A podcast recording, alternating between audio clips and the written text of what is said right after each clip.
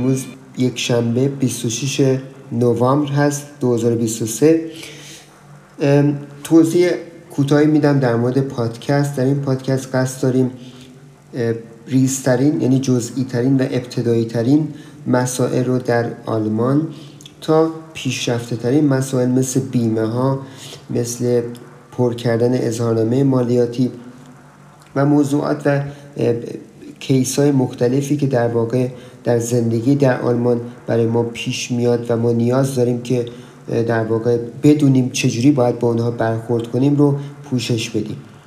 همینطور که می‌دونید یک جمله هست که میگه قشت haben und قشت bekommen sind verschiedene Themen یعنی در واقع حق داشتن و حق گرفتن دو موضوع متفاوتی هستند دوستان من.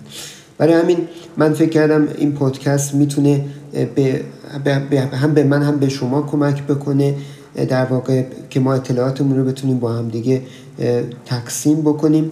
حتما پادکست رو subscribe کنید نظرات خودتون رو برای ما بنویسید و حتما پادکست خودتون رو گوش بدید.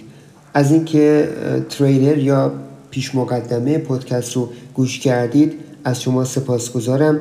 امین هستم از آلمان.